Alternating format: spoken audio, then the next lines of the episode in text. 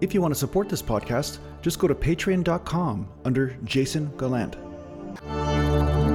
Get mantra and meditation MP3s at jasongallant.ca. One thing that keeps people locked in suffering is the belief that their experience of life is objective instead of subjective. Right? They're saying that their experience is the truth.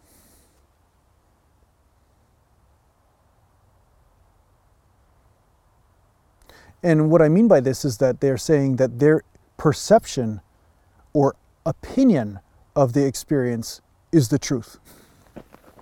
Right? There's a subtle difference here. You can have any experience whatsoever. That's okay. But when you believe that your opinion of that experience is the truth and it's causing you suffering, that's where you can get tied up.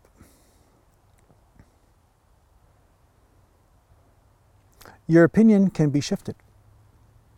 You can choose to shift your opinion in any one moment. It's about using your free will. And a common problem is that people think they don't have free will when it comes down to their opinion about something that's happening inside them. They have this template of good and bad, right and wrong. This experience is wrong or bad, this experience is good, and they live by that template, never thinking that that template is created from their own opinions, their own ideas, their own beliefs. And those beliefs can be let go of if they're no longer serving you.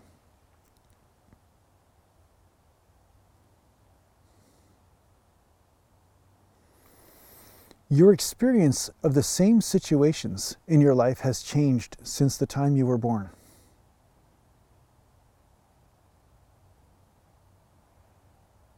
Just look back in your life. Look back in some situations where you had exactly the same scenario, but you had a different experience of those situations. What led to that different experience?